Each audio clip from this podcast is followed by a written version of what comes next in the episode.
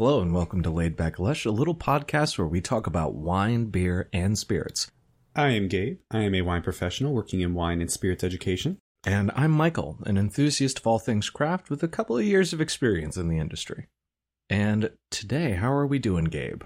We are doing good. We are talking terms. We are talking terms. Did anything fun happen for you this week? I never check in with you on the podcast. We always do this before we start recording. I uh, I sat in my house. I, I worked. Played a lot of Vampire Survivors this week. I don't know what that is actually. Uh, it's basically AFK the game, but it's really good. Huh. Yeah, you just you just move a character around and they get powerful. Just just for moving, just for being. Well, you have to level up. You you have attacks, but they fire off automatically. It, I can show it to you. It- it's a good time. Well, and, and if you are not a gamer, then a lot of those terms probably went over your head as they also did with me. Uh, and that's actually Michael's what a we're. fake gamer. Yeah. Well, no, I, I, I have a very specific set of skills that are designed. And they are all in a game called Mario Kart. Actually, yes, I am the deity of Mario Kart. Just in case anybody needed to know, I am not a king.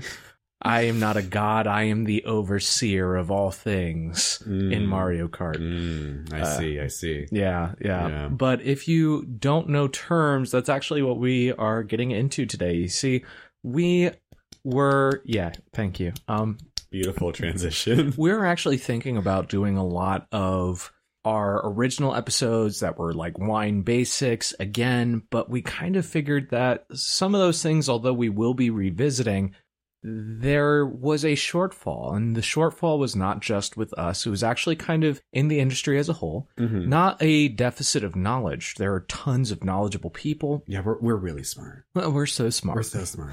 but there's a certain blindness that happens once you're in the industry for long enough. So when you're trying to explain something at a tasting or a winery event, you end up just saying these terms and people are learning. They are most certainly learning a lot about wine and about tasting, but not everything is as clear as it should be. Like when I'm saying, oh, well, when you're tasting, it's all about being able to separate out all these different factors, including tannins, and you're really able to see what the terroir is like, and this, that, and the other thing, and the way that they did the trellising and this specific terroir. These terms end up being thrown out so quickly that you, the listener, might be able to kind of glean a little bit of what it means, but the full definition, what it actually is, is actually fairly poorly explained. And that's going to impact your ability to even extract value from your experiences in the wine world going forward. Yeah, we, we just wanted to get in with some basic wine terms. We're not really going to get into anything like super technical, but we wanted to give you guys what we thought the most common, poorly defined basic terms are. Things like Michael said that people just kind of throw out expecting you to already know without necessarily giving you the actual breakdown of what they are. But let's get into it. Yeah, let's get into it. So, one of the first things that you're going to end up being told about when you go to your local winery or to a wine making event, they're going to start talking about grape growing and fermentation. So, let's get into that because there are a couple of things within all of that that might kind of go over your head or just be a little misunderstood. So, why don't you get into this, Gabe?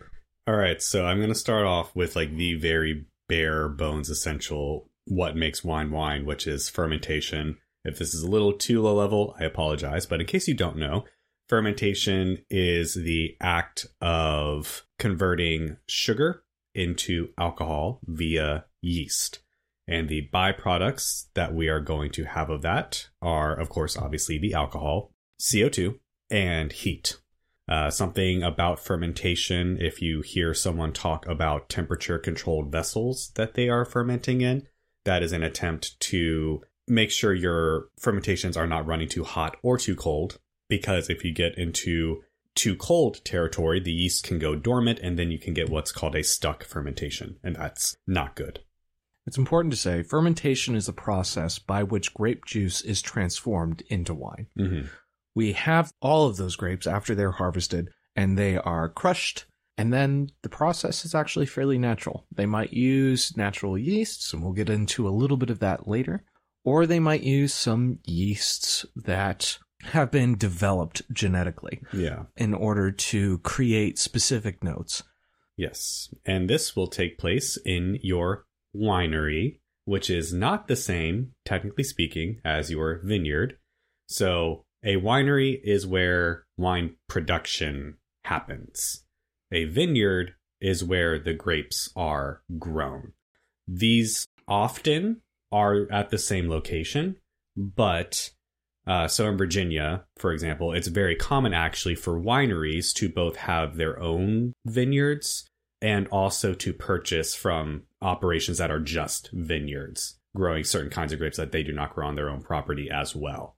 And this is really important to understand because a winery, being the location that you're able to visit, being the place that actually is going to house fermentation and it's going to house aging and all of that stuff, and sometimes also houses a lovely place that also has a charcuterie board, perhaps. But the terroir that things are taken from, or rather the place that it's taken from, the vineyard itself, where the grapes are grown, is going to have the largest contribution to the character of the wine itself. Mhm. And that's why it's kind of important to know this, because you might have a place that is both a vineyard and a winery, or rather a winery with its own vineyard. But if they're sourcing grapes from another place and they're doing like a single varietal release, it's from another place, and that place deserves its own recognition. yeah. And also, the place itself, if you have a working knowledge of it, is going to tell you more about why the wine tastes the way it does, and also give you some insight into the choices that the winemaker made Mhm. when they are stewarding that character. Yeah, and we'll actually be getting into terroir in uh, one of our upcoming episodes more in depth. But uh, to summarize what Michael said, terroir is essentially you can view it as the microclimate of a specific vineyard or even a region. It can be applied to a region as well that allows for a certain expression of the grapes that are Yeah. grown there that is unique to that place and that place alone that cannot really be replicated elsewhere. So, another thing that's really important to understand, and this is something that's a little bit more on the elusive side, is the difference between varietal and variety. Yes. Would you mind giving us a little insight into that? Because these are another group of terms that it just feels like they're thrown out there. Yeah, and I was actually using these wrong up until quite recently when I learned the distinction between these. Um, Oh, same. yeah, yeah. Uh, we didn't just Google it. no. Um, so a varietal is going to be a kind of wine that is made from one variety of grape. So a variety refers to a specific kind of grape. So Cabernet Sauvignon, Merlot, Grenache, Chardonnay, Sauvignon Blanc. Those are all grape varieties. And if they are made into a wine where they are the only grape that comprises that wine, they are then called a varietal wine or varietally labeled wine, is one you might hear as well. So the terroir will affect the variety of grape, which will then express itself through the varietal wine if the winemaker chooses to make it so. That's a really kind of like weird way of referring to things, but it it does allow some greater distinction as far as what it is exactly that you are tasting. Exactly. Yeah. And that can also actually be very useful in trying out different terroirs of, say, Cabernet Sauvignon. You can try it from Australia. You can try it from California. You could potentially try it from Bordeaux. Other places around the world. It's grown pretty much everywhere, really. Um, and you can try these varietal wines to get that taste of the terroir. So, and that's interesting because that's actually how I have my notes set up. So I have distinguishments between countries, but I have Cabernet Sauvignon as its own note, Mhm. and then I separate them by country and terroir and producer because it's like, no, these are the different expressions of this grape. yeah. So that's interesting that there's actually language for that. That helps us actually quite a bit. There's also the issue of trellising. Yes. Trellising is a, a fun little term. So, trellising is a viticultural technique used to train grapevines in a particular pattern to optimize sun exposure, airflow, and fruit production. The trellis system consists of a series of wires or posts that support the vine's growth and direct its shoots and foliage. The most common trellising systems that I know of are the vertical shoot position, the VSP, the Scott Henry, and the Geneva double curtain. Uh, there's also the the type that we discussed in our last episode, uh, Goblet. the Or, goblet well, system. Goblet, depending on Goblet. Yeah. We're gonna call it goblet because we're filthy Americans. Yes. Um, We don't uh, care about other languages here. Uh, so th- there are just a couple of different ways that this is done, but this is essential for grape growing as it promotes healthy vine growth and allows for easy management of the vines.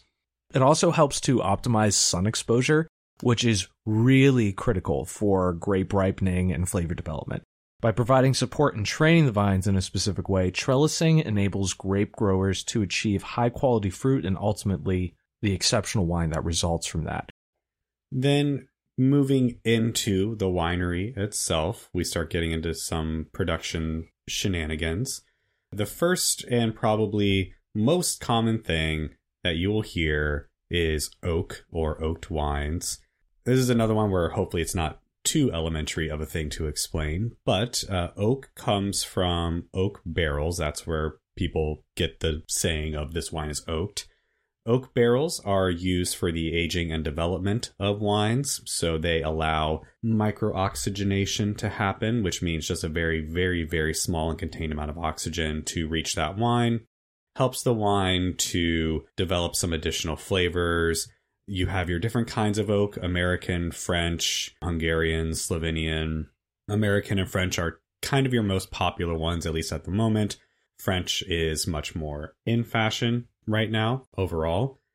You also have distinctions between your different ages of oak, and we talked about this a lot in our red wine episode. So if you really want an in depth explanation, go there. But in summary, newer oak or straight up new oak gives stronger flavor to a wine than old oak. And that flavor is going to be vanilla, baking spices, cedary notes, sometimes like literal woody cedary notes. Uh, and it can have a little, yeah, some smoky toasty notes as well.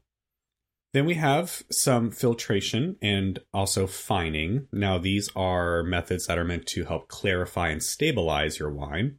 Wine filtration is think of it, well, maybe don't think of it like a Brita filter because wine filters are a very different apparatus, but the same goal of literally you put your wine through a filter, and there are all sorts of different kinds of wine filters at different varying levels of uh, fineness of that filter. So you can have filters that literally just get out like the biggest, most obvious solids in the wine just to kind of help clarify it, and there's not sediment in the wine. Why don't you go ahead and define clarify? So clarification is making sure that your wine is not hazy or cloudy. Essentially, This is not an IPA. correct. Yeah, wine haze, unless it's natural wine, which we'll get into here in a second, is almost always considered a fault. That is pretty indicative that something has gone wrong in the winemaking process. Most modern producers want a clear, you can see through it wine. Now, certain red wines are so inky in color that you can't see through them per se, but you can still spot haze in those wines Yeah. as well. They'll they'll come across as milky if yeah, if they actually have a haze to them. exactly. Uh, filtration, though, so it can go all the way, like I said, from a very rough filter to get out those molecules that you can see in the wine, all the way down to the microbe level, and they can get out things like bacteria and whatnot. That is called sterile filtering. Fining is also a clarifying process. This is where you add some kind of binding agent to a wine. And this will attach to certain large molecules in order to make them easy to settle or filter out of the wine solution. Often these are going to be some kind of protein based substance, or uh, bentonite clay is a very common one. And it will bind to certain enzymes or other compounds in the wine, and it literally just forms a clump that can be gotten rid of again, either through settling or through filtration. And settling is just letting things drop down to the bottom of a tank, Yeah. and you just pull off of that. Now, it is important to note that we are talking about very basic levels of this. Mhm. When there are wine flaws, they will employ many different methods in order to try and filter or clarify the wine itself. Yeah. But we're not going to go into that today. We do have an episode on wine flaws, though, if you want to listen to it. Yes, we do. I now know a lot more about different products that are meant for for clearing out different types of flaws. Yeah, and some of them are less, Questionable. Yeah, less desirable than others, let's say. Yeah, yeah. I just, you know, I enjoy being the generation that ended up having microplastics in their blood. I enjoyed discovering that. Yum, yum. Yummy yum. Well, speaking of, uh, well, I some people consider this to be a questionable substance, but sulfites, you have some experience with Oh, sulfite, an actual sulfite allergy in your family, right? yeah, so um there is an actual thing that is known as sulfite sensitivity. Most people don't have it. In fact, most people who think that they get headaches from it have actually just overindulged. Not trying to call anybody's friends out, but when your friend Stacy tells you that they just drank two bottles of wine, but the sulfites gave them a headache, that's not what happened.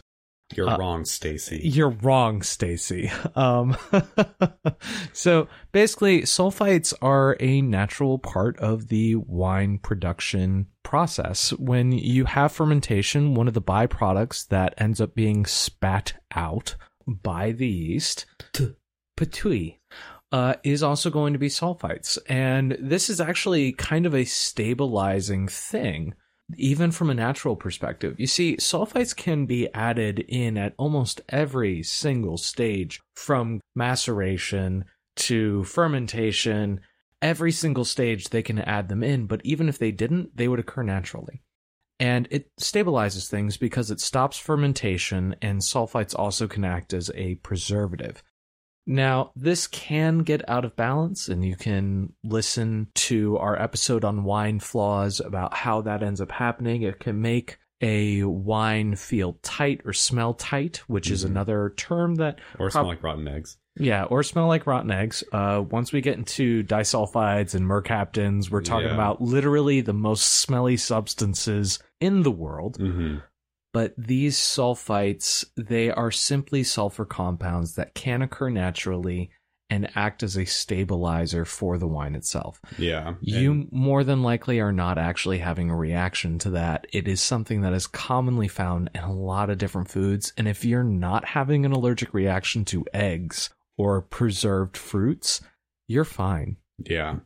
And the specific kinds of sulfites that are the additives that we're talking about is normally going to be sulfur dioxide or SO2. Exactly. Yeah. The kind of craze over sulfites is an outcropping of a few different fads, some of which have some legitimacy and some of which don't. Do you want to get into that then?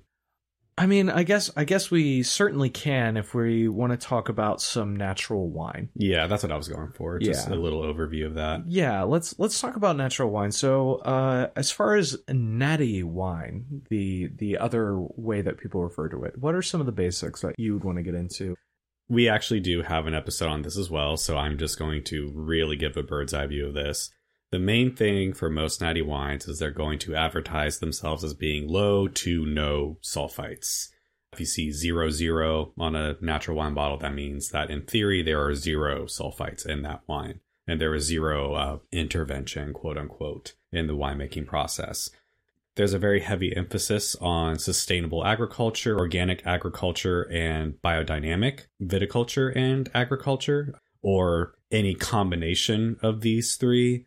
And one of the big proponents is that it's a very terroir driven movement within wine. So it's looking to really focus on like what my specific vineyard right here in this little plot of Greece or something uh, can produce and a very non interventionist approach to that winemaking. Now, what's really interesting about this, basically, natural wine doesn't have an official guideline set up. There are a couple of different groups that have set up guidelines, and you would have to know kind of their specific metrics in order to figure out what it was that those specific wineries were going for. One common misconception is simply the idea of the yeast itself. Uh, you can have a type of yeast that has not been curated in order to produce specific flavors. This is not your industrial yeast, and it is going to be completely different from field to field. Now, on the other end of the spectrum, from Natty Wine, we have high volume production. Yes. Why don't you take care of this one? All right. So when I say high volume production, we are looking at our cupcakes, our barefoots, our yellowtails, all of these wines that you will see in every grocery store, every gas station, just like um, Apothic is another one, even though I actually like some of Apothic wines. But think just massive scale production is what people mean when they say high volume production. So we have a lot of automation going on in this field. So things like machine harvesting. Now, in the vineyard, you can hand harvest your grapes, which is literally going through and cutting them off by hand. You also have machine harvesting, which is where you have these giant machines that basically shake the grapes and have the grapes and bunches fall off, but you also get a lot of stems and leaves and debris in there that can make it into that wine. Um, And not always the ripest grapes. E- Exactly. Yeah. So you have that as a high volume production method that is commonly used. You're going to have the full treatment of sulfites at pretty much every stage of winemaking, fining and filtering, usually to sterile, because the point of a lot of high volume production is not a quality product per se, it is a consistent product Exactly. that's kind of the give and take, right? For a high quality wine, you might have a lot of vintage variation. For a cupcake Cabernet Sauvignon, it is going to taste the exact same year after year. Typically, you're going to be dealing with lower quality grapes, particularly from like valley floors or really fertile areas. Lodi, California is a good example of a very uh, high volume production area of California. Don't get me wrong, there are some very high quality producers in Lodi, but Lodi does have a lot of mass grape growing for these high volume brands. We also have probably one of the key defining features of a lot of high volume production are the chemical adjustments that are made here. So, if a wine needs tinkering with, these brands are not shy about doing so. You have things like artificial tannins that can be added, or they can even take natural tannins from other sources and add them into the wine to bump up the tannin content of, say, a Cabernet Sauvignon that didn't get quite ripe enough because the grapes weren't great grapes to begin with. Um, we have acidification, which is the process of adding some kind of acid to the wine during the winemaking process. A very common additive for red wines in the United States is super purple. And Yay! it's one of those additives where people say that in small enough quantities you can't taste it. And I'm sure that that is probably very true. But once you understand what super purple is, the flavor and aroma become very obvious in a lot of wines, and it is used in a lot of these wines. Super purple is meant to bump up the body, add a little bit of sweetness and complexity, and deepen the color of the wine. Primarily, it's meant as like a color corrector, but it also has some flavor and aroma characteristics as well. Uh, there's also a lot of other compounds that can be used. We won't get into all of them here. There's like over a hundred under FDA regulations that can Yeah. be used here in the United States. It's lower in the EU, but there's still a lot that are allowed in the EU. in order to kind of like technically edit the flavor of a wine, there are so many products that are out there. Oh yeah, Most of the things that are actually even there as far as scholarly articles on the composition of wine are paired as adverts for those products, Mhm. Which makes studying this very difficult because you always know that it has the bent of a product about to be sold. exactly. So it's it's really interesting, but it's also a little scary. Yeah, we have that unfortunately. Also, I mentioned that, you know, at the high volume level, there's a lot of automation going through. When I say high automation, I mean like a machine harvester gets something in the bins. Maybe people put those bins on a truck. That truck backs up to a warehouse.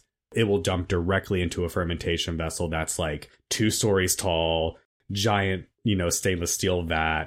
It's all and then there's almost all there's a centrifuge that takes a sample of that Mhm. liquid And once they determine the levels of pyrazines and tannins and all that stuff, they have the recommended products listed out on a computer Yeah. already Yeah. for them, being like, hey, this is out of balance for what this needs to be. Exactly. So you have that. And in general, one thing, and I'll close out on high volume production because hopefully you have a sense for it now, um, is these are almost always lower quality wines. This is not a knock against you if you like these wines, but the, these are not meant to be high quality wines. That that's not what they are going for. Again, they are going for a marketable, consistent product. That is what this level of production is about. And for some of us, that might be a place of comfort. Uh, sure. It- it- it's one of those like if you're in because I've been in this scenario before, a small town somewhere in like a rural part of the state that you live in, if you're in the United States at least, and your local Walmart is the only thing that has wine close to you and you want a wine, you can at least know, okay, well I recognize this bottle, I know what's in it, and I know it's going to taste the same, so well, and not all high volume production wines are made equal. Like, for example, Kendall Jackson, every ounce of that passes through an actual oak barrel. mhm. That's technically a high production wine. It's a little bit more expensive than others, but that's one of those ones where consistency was something that was very important, but they didn't sacrifice a lot of quality for it. So there's also just a difference in practice. But typically, if you're paying less than $10 for a wine, those are the practices that are in place. Yeah, and even with Kendall Jackson, I do understand that they try to be a bit better about the quality level. They're still not like a high quality. No, wine. they're not a high quality wine, Yeah. but for what they are, Oh yeah, sure. Now, on the other end of the spectrum, we do have something that's a little bit more niche, something that people don't really get into, and also something that, especially in the English language, might be a little confusing. and that's orange wine, Yeah. also known as skin contact wine. Why don't you get into this? Because this is, again, it's the English language. We decided to name a fruit and a color the same thing, Yeah. and that was a mistake. so this is not wine made from oranges. This is Shocker. white wine, ergo the more accurate term skin contact white wines. These are white wines essentially that are just made in the same way as reds. That meaning that traditionally, well, actually not traditionally, in the modern age of winemaking, I should say, white wines are almost always pressed off of the skins. That free run juice, the grape must, is pressed off the skins completely and it ferments without any of the grape solids in the wine. Reds are the exact opposite. Reds typically you will have the skins and the seeds and even stems sometimes in contact with the wine itself fermenting all together. Skin contact white wines or orange wines are wines that are made in that second method. That's how white wines were actually made for most of history up until recently um, but now is kind of coming back as a fad and a, a, a bit of a trend among wine drinkers and there's some very interesting examples we also did an episode on this uh, and tried the Wildcat from Stinson Vineyards, which is a really good white uh, skin contact white wine. It was so good. And the thing is, is you kind of know this because if you've ever had a champagne that was labeled Blanc de Noir, it was right there in the name. That's made from Pinot Noir. That is translated roughly to the white of blacks, which basically is telling you straight up that this is a black grape that you extract a white wine from. So you kind of already know that the color is coming from the skins. In the case of orange wine or skin contact wine, there is going to be a slightly different color. But color is not the only thing that's extracted from the skins. Tannins are extracted from the skins, other Mhm. flavor compounds are extracted from the skins, and it can completely change the character of the wine that results Yeah. as a product. These tend to be kind of funkier wines. Oh, yeah. Some of them can be too much personally for me. especially with the trendiness because Yeah, because some, some, people, people, don't are really going overboard with the contact time. well the, the contact time and also their their methods it's almost as though they were experimenting with this in order to sell something rather than to explore something if that makes sense Yeah. it's a an experience that i definitely recommend but it is very commonly misunderstood Yeah. We also have, in terms of our more niche styles of wine, our fortified wines or fortification more in general. I know Michael is a huge fan of one of these kinds of wines in particular. But what this means is very simply adding a spirit to a wine and not like a ooh spirit, but a literal like liquor spirit. Uh, Just in case you needed Just- to know, they're not adding ghosts to wine. I mean, they could be Uh, if, I- if, if it's over a burial ground or something. Oh the my wine is God. over a burial ground. you haven't even had anything to drink tonight. Don't do this to me. it was the cellar goblin. He made me say it. He, Cellar Goblin made me do it. So, yes, adding a spirit to a wine is often used as a step to stop a fermentation early.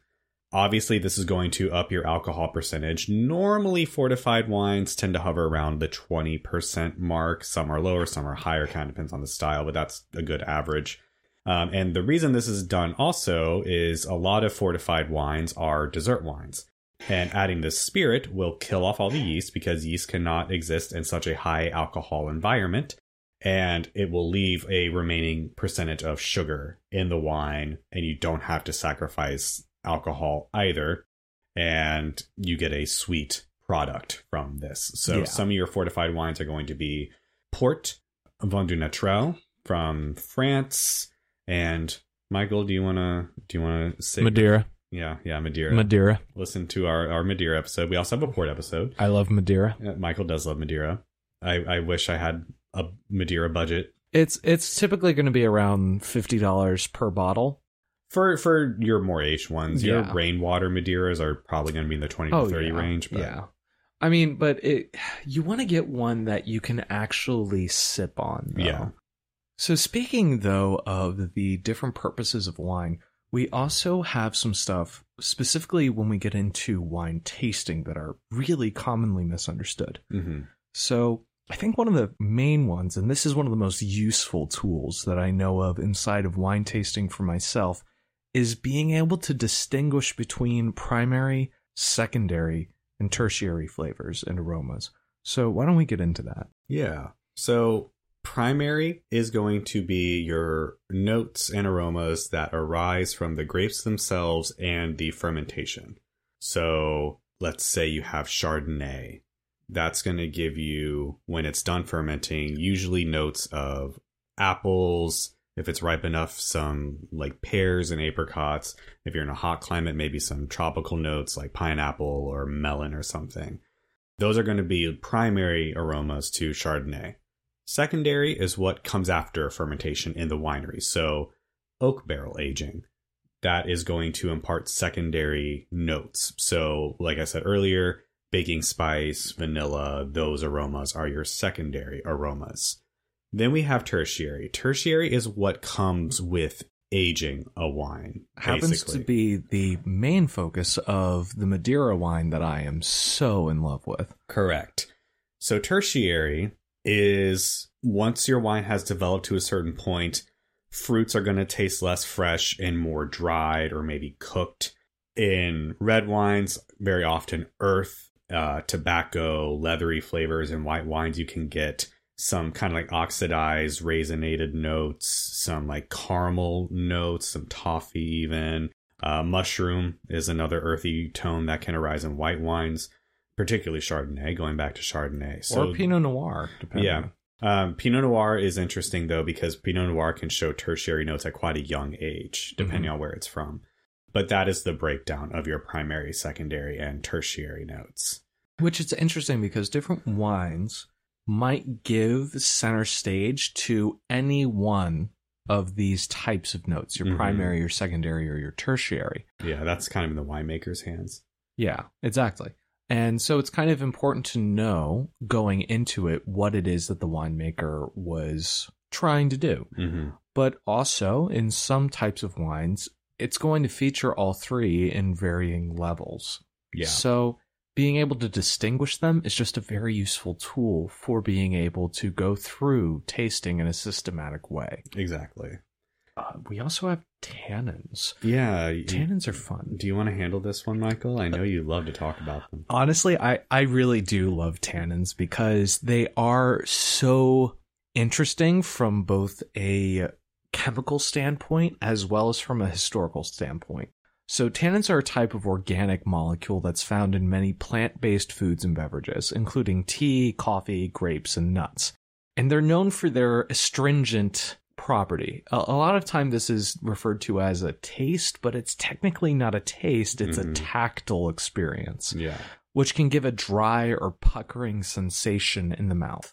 Now, chemically speaking, tannins are a type of polyphenol compound.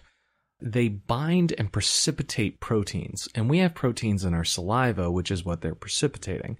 One interesting property of tannins is their antioxidant activity, though, which basically allows protection to cells from free radicals which is one of the things that is considered to be a kind of like wine health benefit. We won't go super into this because there is literally no conclusive research on the health benefits of wine for Yeah. humans. Yeah. But theoretically, this can be used as an antioxidant, and its role could be could be reducing certain diseases eh, as far as risk is concerned. And other types of tannins can be added in during the oaking if there's oaking involved. One thing to note though is when we do have oak tannins present, they are almost never going to impact what you would consider the overall tannin level of a wine to be.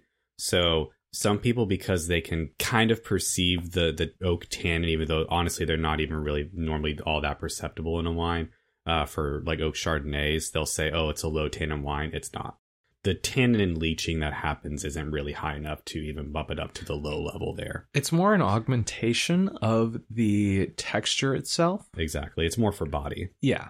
It's not going to be a thing that's like, oh, you've just changed the entire profile. exactly yeah As far as aging goes, it's also considered a preservative. Mhm. So, this is why red wines are going to typically age a bit better in general than white wines. White wines can have aging potential. We won't get into that right now, but the tannins are going to help that aging potential, specifically in red wines, in order to create a profile that eventually can be very smooth and Mhm. very enjoyable and very highly sought after. Yeah, if you have the uh, resources and money to do this, try a very young Nebbiolo based wine and a decade old Nebbiolo based wine, and you can very clearly tell the difference in the tannin structure of those wines. Yeah. Is there anything else that we want to cover as far as tannins? No, but I do have another tasting uh, palette thing that I want to cover very quickly. I'm not sure where we are in the notes right now. We're at sweetness. Oh. Yes. So Huh. I want to cover this one. Oh god, how many times have you seen sweet tannins in a review?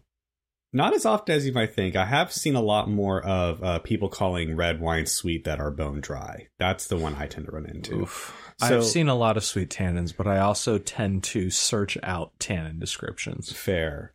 I'm sure Vivino's full of sweet tannins. Oh. we weren't trying to throw shade, but it Oh, happened anyway. Oh, I, listen, after that one night going through Vivino reviews, I will always throw shade there. Anyway, Hollering. your poor your your poor poor housemates. yes. Well, sweetness. The reason why I want to talk about sweetness is I'm not going to define sweetness for you. You know what sweetness is. If you're a human being, it's, you know, sweetness, it's sugar, right? Sweetness when it comes to wine, and the reason why it's important to make this distinction here is sweetness is the measure of the amount of sugar in a wine. It is not an evaluation of the fruit quality of a wine. A lot of people, when they try a wine that's very fruity, this is where you run into that problem with the reds that I just mentioned. You can have a really fruity red. So the wine that we tried last time on the podcast was actually quite fruity. It had more to it than just that, but it was a very fruity wine. So that wine, a lot of people would try it and say this is sweet on some level. They might call it off dry because that perception of fruit is there. Fruit is not sugar.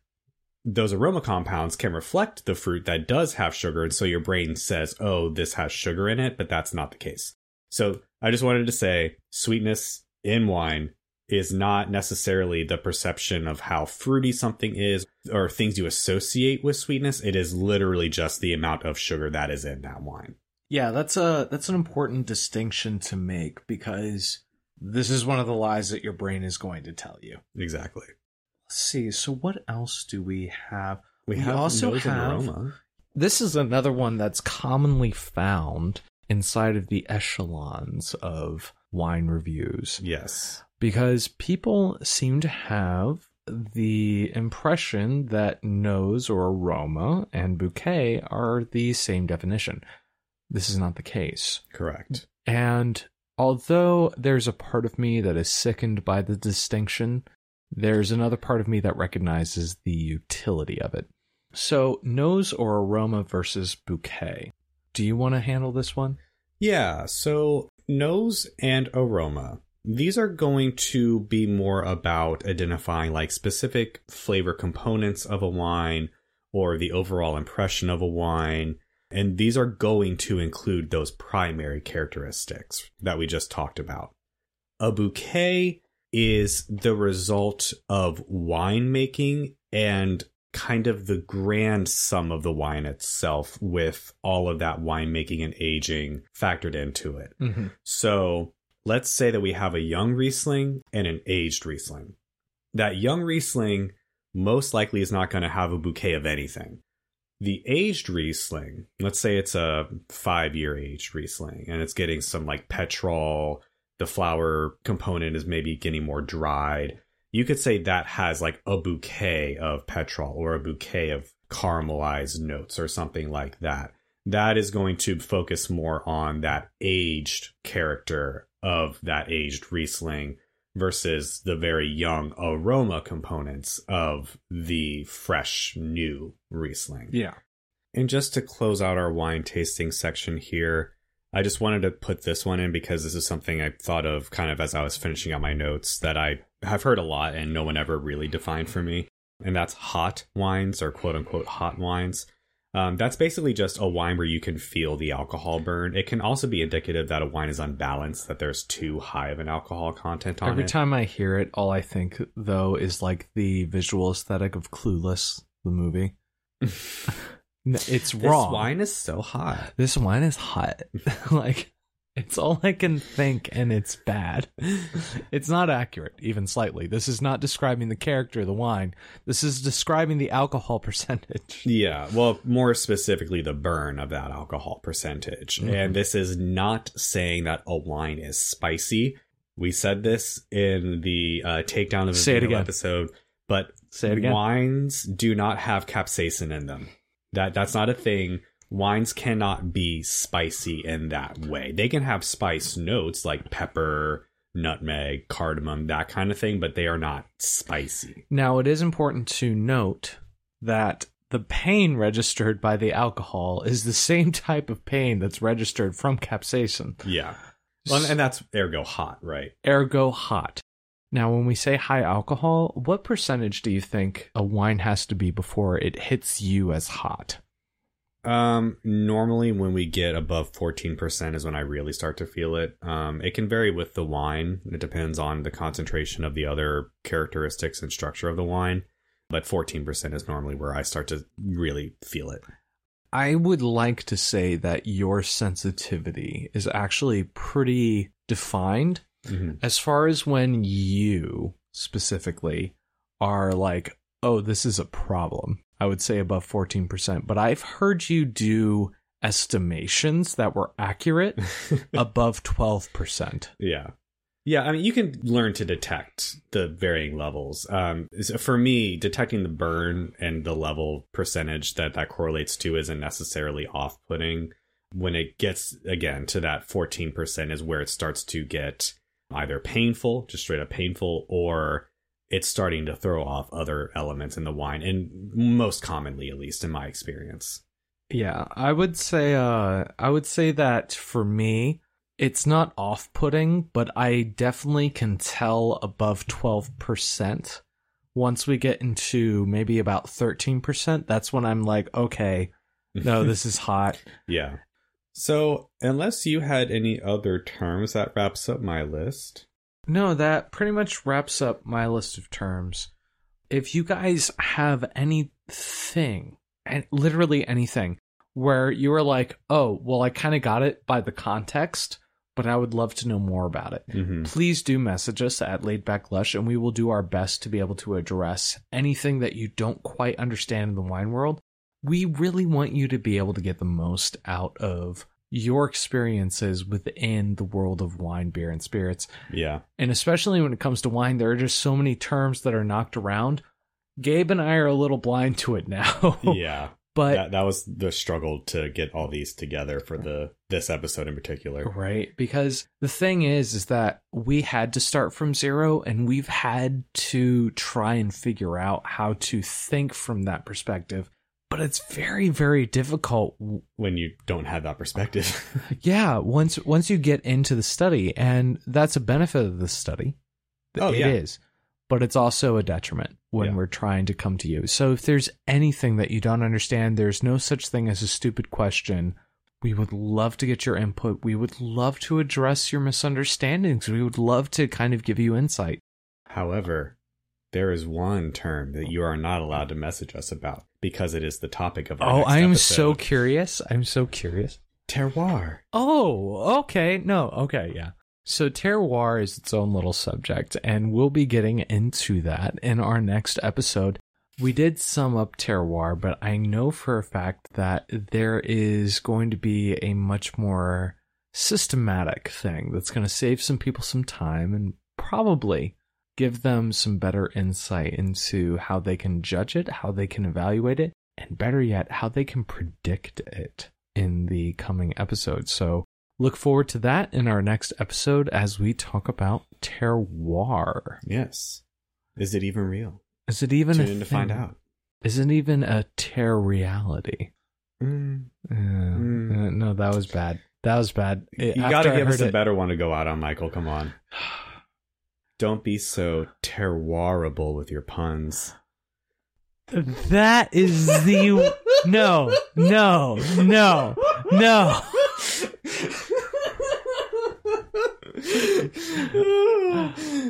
You're well, now that Gabe has given us our worst outro, uh, that might be the death of us. Um, but yeah, we look forward to hearing from you and Yes. uh, to seeing you in the next episode. Send us all your terrible terroir puns so that Michael can come very prepared. Oh, no. Okay. If you guys give us terroir puns, I will read out every single one in the intro of our next episode. Okay, so I'm retracting that. Do not send No, send puns. me all of them. I dare you. Thank you guys so much for joining us. I hope that this has helped you. I hope that this enriches your experience in the wine world.